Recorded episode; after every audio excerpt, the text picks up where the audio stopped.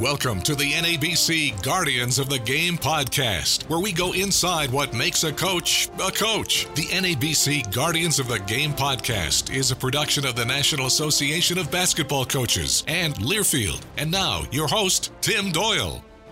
Welcome to the season finale of the NABC Guardians of the Game podcast. I'm your host, Tim Doyle, and today we're joined on the podcast by my former coach and NABC executive director. Craig Robinson. I don't think I've ever called you Craig, but I guess today I can. So pretty excited about that. I mean, you know, I, I was going through your career and the different hats that you've worn, you know, in your adult life, college basketball player, NBA player, financial services, coaching, NBA administration, go down the list. You've experienced obviously politics up close and personal. Um, how has all those experience prepared you for your current role leading the NABC? Well, Tim, that that's a terrific question, and uh, but before I answer it, you know, it's so funny now that I get to see all of my former players as adults, like you, who have who have just surpassed me in in the way you dress and the way you carry yourselves. It's just you you you make all us coaches proud, and I love the fact that you're uncomfortable calling me Craig because every player is, and uh, it's it's so funny because I I could never call Coach Carril Pete. Right. Right. I could call him Pete when he's not in the room. but if he's in the room, I'm like, hey coach. exactly. But, but but but to answer your question, you know, all of those all of those roles um and and I go back to, you know, especially as a player and then as a high school coach, you know, coaching young people who I was going to come to recruit later.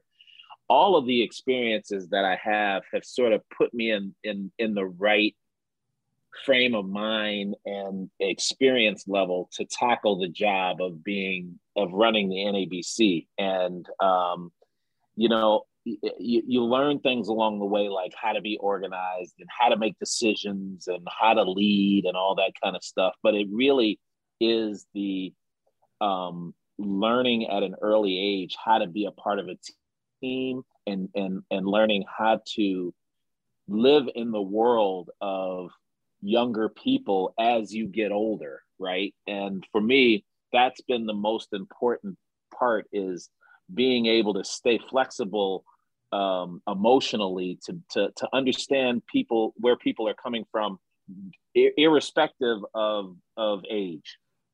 Yeah that's it.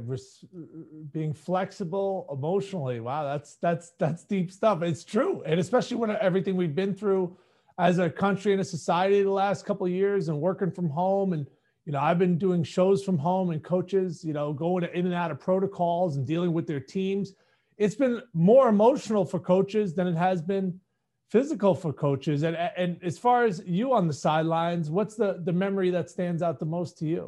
Oh, geez, the the some of the some of my best memories don't even weren't even on the sidelines, man. You you you know, it's usually that bus ride or that plane ride or the hotel stay. I don't know, that, Coach. We lost a lot of games at Northwestern. There wasn't too many bus rides. but but there's always some some experiences that I, I look back on a player uh, as a, uh, you know as a player you win the championship that's that's a great memory um, but really it's the relationships that I've built over the years I mean you know being able to be on here with you uh, that's going to be another memory. You know, just just interacting with former players, former staff members, former people people I've worked with. Um, but if I had to, if I had to put my finger on um, on something that was just absolutely uh, memorable, was it wasn't even a winning game. It was a game at at when I was coaching at Oregon State, and I I, I had I had to discipline the team. So we ended up playing at Arizona State, and I was only going to play seven guys. And it was three walk ons and two scholarship players. And we almost won the game. And it was important to me because it, it, it enabled me to hold everybody accountable after that. Because what we what that what that small group of players did was they showed that they could compete with a full on uh, Arizona State team that had, you know, you know, if if I rem- if I remember correctly, James Harden might have been on that team. I can't right. I can't remember if if he was on it or not, but it was during that era, and we were away, and we ended up losing the game, but we were in it the whole time. And after that, I was able to say to the rest of my players, "This is why you want to do things the right way because we have to move on." culture it sounds like and you hear that you were building something there and that's what a lot of you know teams and coaches talk about you know putting in their own culture. I'll, t- I'll tell you some of my favorite memories and the one that stands out the most from you was i had played my first year at st john's and when i say played i use that word very loosely okay? I sat there with hey way to go guys? So i took a visit to northwestern at the time you were an assistant coach and i remember you and i we did not spend a lot of time together because I was uh, a different assistant coach's kind of priority at the time. But we did spend a moment in the bleachers under the hoop. And I mean, it's crazy to think it was 20 years ago, but uh, you told me a story about your father, and you had an opportunity to play at DePaul, being a Chicago guy. And it was that option of going to DePaul or going to Princeton. And you know, he was basically leaving the decision up to you, but was he really? And, and that that impact of, of, making that right decision for the rest of your life. Yeah. Do you, do, do you have any recollection oh. recollection of that conversation with me or with other? Oh yeah, I, I I remember it specifically with you because Coach, you know, Coach Carmody and Coach Lee were all over you, and I was like, I, I watched the film of you play, and I was like why did he go to St. John's? Why didn't he go to an Ivy League school? Right. And and they couldn't understand. They that you know they were like, yeah, he's he, he would have been perfect at Princeton. He he could have gone to Penn. Yada yada yada. I was like, oh man, I can't wait to talk to this kid. And you came on campus, and I I was like, I got to tell him the story about my dad, how he and and I love the way you put it. He, he, he left the decision up to me, but did he really? and, and, and, and, that story, and, and for, for just for the listeners, that's the way that story goes is that I told Tim that my dad, when I told my dad I wanted to go to DePaul, he did what dads do when you made the wrong decision. Now you can't see this because I'm I'm I'm uh, this is a podcast, but he held his head back way back and he rubbed his hand over the whole of his face and he put his chin down and he just shook his head. And that's what he did when he was disappointed. And Tim knows this, but the rest of you all don't know this. But my dad was disabled my whole life, right? And so, but he got up and went to work every day. So when he said, when he looked disappointed, I was like, oh my goodness, what did I do wrong? And, um, and he he calmly said, "Why'd you pick Princeton?" And I said, well, I mean, uh, why'd you why'd you pick University of Washington? And I said, well, it's in the Pac eight as a Pac eight back then, um, and um, I, I think I could play, but I could think I could start by the time I'm a junior, and they have good academics. And uh, and and I said, but most of all, it's free. And Princeton, we had to pay like you know twenty five hundred dollars, which would have was like two million dollars to me back then. Right. And he said, and and my dad said this to me. He said, if you pick your school based on how much I have to pay, I'd be really disappointed.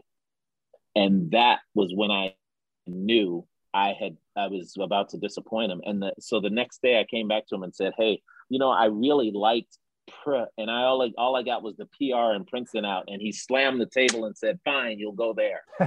so to, to, to your point, Tim, did he really allow me? He he he but but he did what what we have to do as parents and as leaders.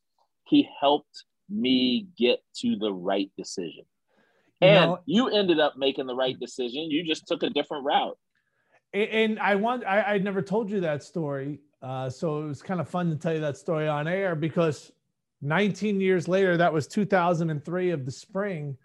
You know, 19 years later, it still had an impact on me. So I thank yeah. you for that, and it meant a lot to me. And it was something that you know, you know, you don't remember certain games or certain buckets or certain teammates, but I remember a story like that. So I appreciate your help. Now let's take you back in time. Yeah. Now you're a first year of coaching. What advice would you give yourself? Oh, Yeah, uh, I would. I would. The, my first of all, my advice to myself is you, you are going to be bombarded with more stuff than you even think because when you first get when you get your first head coach, you think, okay, now I, I get to call all the plays, call the timeouts, you know, offer the scholarships, that all that kind of stuff. Um, but really, if if I had it to do all over again, I would I would. It, this gets back to sort of that emotional maturity and emotional flexibility. I would I would tell my my younger self, calm down, just relax.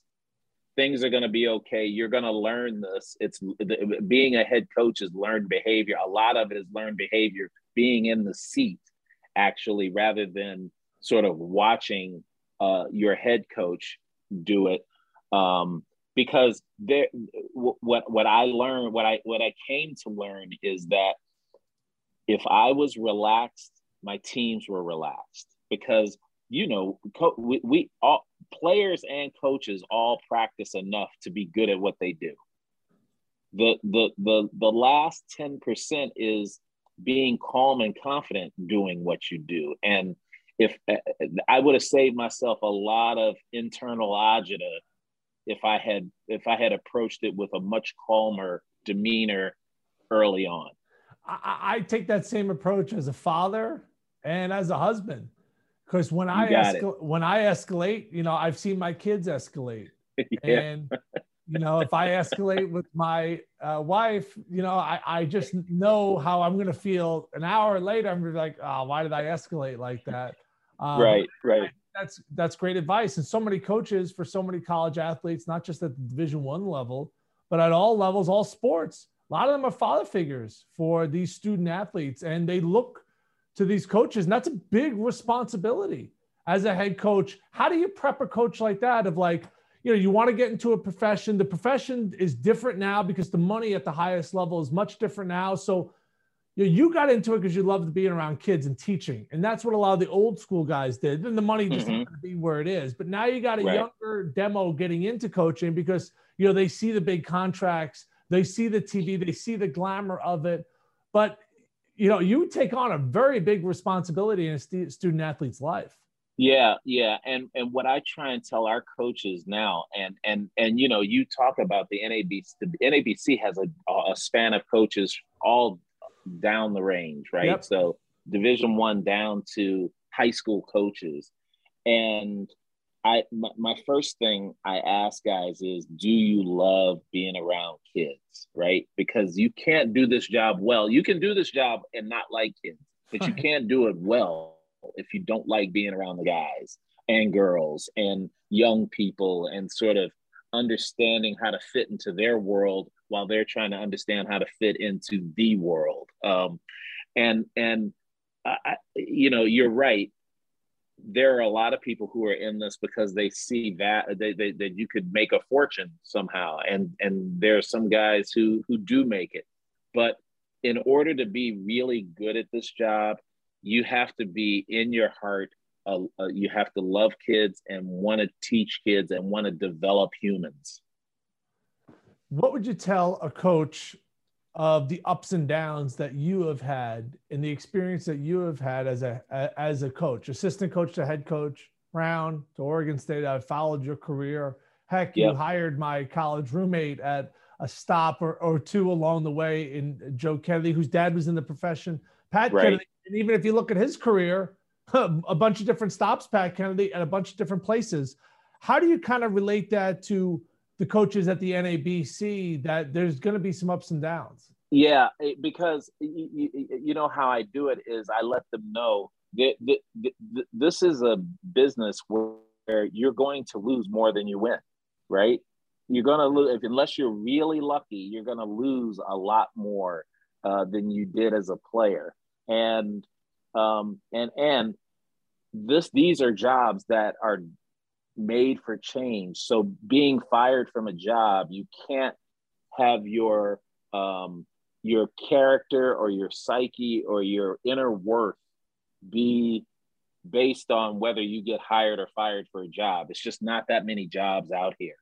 Uh, and that's how I approach it. And that's what I learned from getting fired and getting hired and having jobs and having success and not having as much success is that you know it's an ebb and flow. But it, but but what really kept me in the game and kept me interested was that i just felt like basketball and the people who taught me the game starting with my dad all the way up to coach Carril and coach carmody um, th- that made that meant so much to me in my ability to be a successful human being that um, it, it was way stronger for me to, to be that person than to worry about being sort of a coach who won 900 games.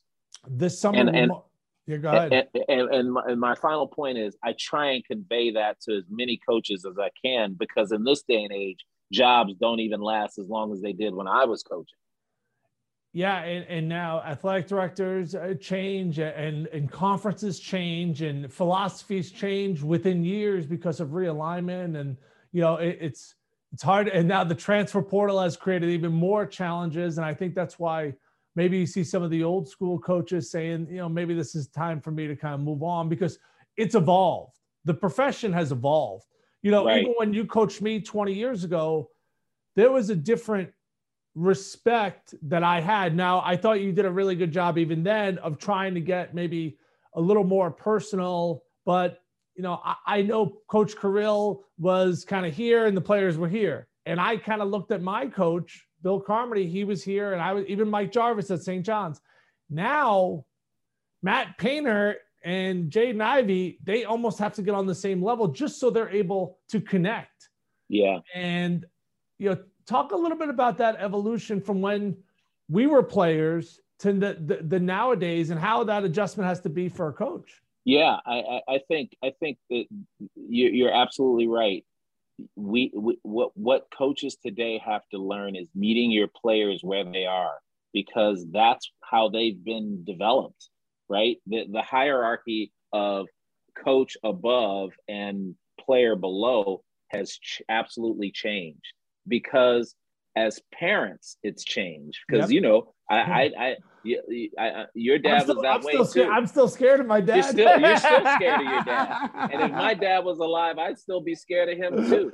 And but but you have a a great relationship with your dad because now that you're older, you're friends now. You weren't friends with him when you were younger and he was developing, right? We can't be you know, I, I always believe that my, my, and my parents always told me, look, I'll I'll be your friend when you're 30 years old. right now, I'm your parent, and you gotta you have to listen to what we say. And but it's I different now.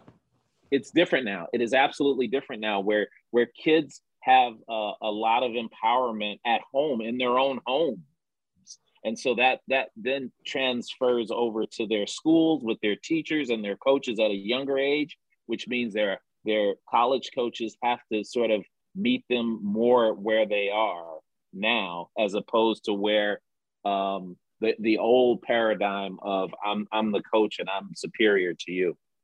Uh, a couple more questions for you. We're joined here by the executive director of the NABC, Craig Robinson. Uh, this summer will mark two years for you. No one knows what year it is anymore, but this is two years for you at NABC. What's the biggest goal you've tried to accomplish so far there? Yeah, and and speaking of this job, I, I've been telling everybody this this two year period has been the longest four years I've ever had. uh, um, what what we what, uh, uh, Tim, what we what we really focused, what I've really focused on, and what we focused on as the NABC is giving our coaches a seat at the table. And um, I, I have believed this since I was a coach, and, and believe it even more so now in this position that it is important for coaches to be a part of the NCAA legislative decision making process. Over the years, many of the important issues have been largely shaped without the input of our coaches. And the, the, what, what really irks me about that is that we want we, our, we, we, our, our coaches have day to day interactions with student athletes more than any other individuals on campus. Yet, right. coaches' input is rarely sought when changes are made. And we just want the coaches in the NABC to be the leading voice on on issues impacting our game because we're right there in the in the trenches. And so we're working to establish new lines of communication between the NCAA's governance committees and the NABC. We're also stressing to coaches that open dialogue with their ADs, their commissioners, um, other coaches on these topics are imperative. And in addition to the points I made before, we're working to better align with the WBCA, which is the women's association that is sort of like our sister association and other sports coaches groups rather than tackling issues only from the men's basketball perspective. So we, we, we, we I would say giving coaches a seat at the table has been the biggest priority since I walked in the door, and and that was sort of taking a look around and seeing what what was going on from a governance standpoint. Well, we're going to be back in person uh, in New Orleans. The NABC will be hosting their in-person convention there. What can coaches expect in the Big Easy? Well, uh, first and foremost, uh, uh, uh, like I've been saying to everybody, I'm so excited to be back together in person and seeing the coaches in person that I've been dealing with for the last two years on Zooms and uh, over the phone um, because I think the relationships and the professional growth that develop at the convention simply couldn't be re- be replicated online.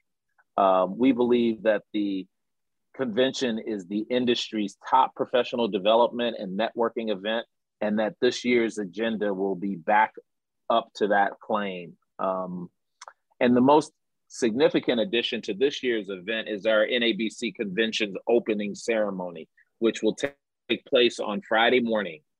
It will feature a special keynote panel discussion, as well as a presentation of our top coaching awards. And we think this event will set the tone for the rest of the convention weekend. So um, it's it's we're we're really excited. Uh, like I said, it'd be great to see people in person.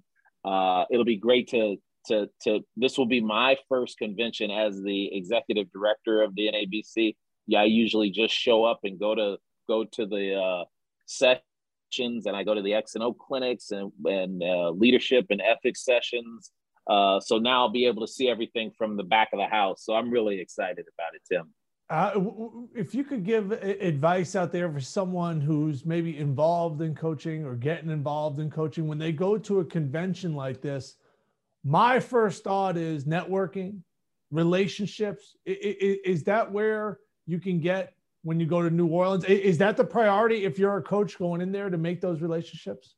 Absolutely, and the and the best way to do it is is um, you know when you go into these sessions, you know you can't be afraid to ask questions and walk up to people and introduce yourselves. And uh, the the the thing that I remember when I at my first convention when I first started uh, coaching was that every, every single coach that I introduced myself to took the time to at least say hello. Uh, you know, it's not like a, a, a resume handing out type of convention, but it is a place where you can introduce yourself to coaches and go right up to some of the biggest name coaches who are out there. And uh, um, I, I, think if you're if you're a, a, a young up and coming coach and you're attending the convention, you want to go to as many of the sessions as you can because they are all terrific um, and and you, you'll learn a lot. But you will you will see how many of the coaches who already have jobs find it important to keep developing, keep the professional development growing um, there's going to be a wealth of knowledge, a wealth of folks there with knowledge from all over, and um, um, networking um, and and um, and development is is the is the name of the is the name of the game at the convention. All right, two more for you. The postseason is officially underway across college hoops. March is here. Uh, I live in the Midwest, so February can get uh, a little long, a little cold. I talked to my mom. She goes, "You're going down to Florida? I go, it's Florida, mom, but no, I'm not. I, I, have a newborn kid, so I'm not going. How excited are you uh, after the last two disrupted seasons to finally see that March Madness is underway and fans are in the stands? Yeah, I, I think it's it's it's it's terrific. I am so happy that we're getting back to a, a normal way of doing things, and, I, am happy for myself, but I'm more happy for our coaches and and our student athletes. Right? Uh, I thought that I think that um, the the last couple of years have been tough on particularly student athletes. So being able to sort of enjoy the postseason now is is uh, is going to be great for everyone. And then you think about the fans being back in the arenas. You know, everybody's hopefully being healthy and and listening to the the the health and safety guidelines of their respective cities and counties. But it's it's going to be great to have uh, have people back in the stands, and I'm looking forward to getting to some of the early round games and visiting with our coaches uh, um, and um, and and really uh, seeing the student athletes back out there, you know, in front of folks, because th- this is what makes college basketball better than any other alternative. Is this NCAA tournament? Uh, I'll finish with this anecdote. So you were my assistant coach until my senior year, right? And I created a narrative in my head that you believed I was wasn't a good enough shooter, wasn't athletic enough to play in the Big Ten. And now that I'm older, you were right. You were 100% right. Okay. But it motivated me in the offseason. And I circled the game November 21st, 2006. You were the head coach of Brown and you right. to Evanston, and I thought, oh man, this is the like you know when you're an athlete, and, and, you'll see Jordan or LeBron. Now that I'm older, I'm like everybody's looking for a little motivation and stuff. Now that I've become an adult, I was like, yeah, I think maybe he was right. I couldn't guard the wings in the Big Ten, right? But it was uh, 64-40 Northwestern win. I had 17 points, eight assists. I will say this next year, you did go to Evanston and knock off Northwestern. I was not on that team, but ironically enough, I called that game. So uh, right. crazy how we're all tied in together. So I want to let you know it wasn't like Rocky Four, where I cut out a picture of Ivan. It was I didn't cut out a Craig Robinson picture, put it on my mirror, and said, "I'm going to get you in November 2006." But you were a motivating force in my development, basketball wise. but but it worked. It worked because you started making shots. You started practicing enough where you could shoot and guard guys on the wing. To see, you got it. You have to. You, the the key uh, um, the key to coaching is to figure out what motivates your players, what gets them to do what they wouldn't do on their own. Well, so thanks I, for the commercial. No, hey, I, I just want to, yeah, I, I want to let you know you're a motivating factor. We appreciate your time and thank you again for this opportunity. Tim, thank you for doing this. You know, we at the NABC really appreciate the fact that you've done this for us for the last couple of seasons. You've done a terrific job. Uh, you've kept it fun. You've been you've been a, a consummate professional, and uh, just thanks so much for the last two years, man. It's been great. Well, thank you very much. I appreciate your help. Shouts out to Eric and the rest of the team, Nate there at the NABC do such a great job. It's been a pleasure. Thanks so much. And thank you for listening to the NABC Guardians of the Game podcast. I'm your host, Tim Doyle. Next show will be next season, where we should have a star studded affair. And hopefully, I will be your host. I'll see you soon. Thanks so much.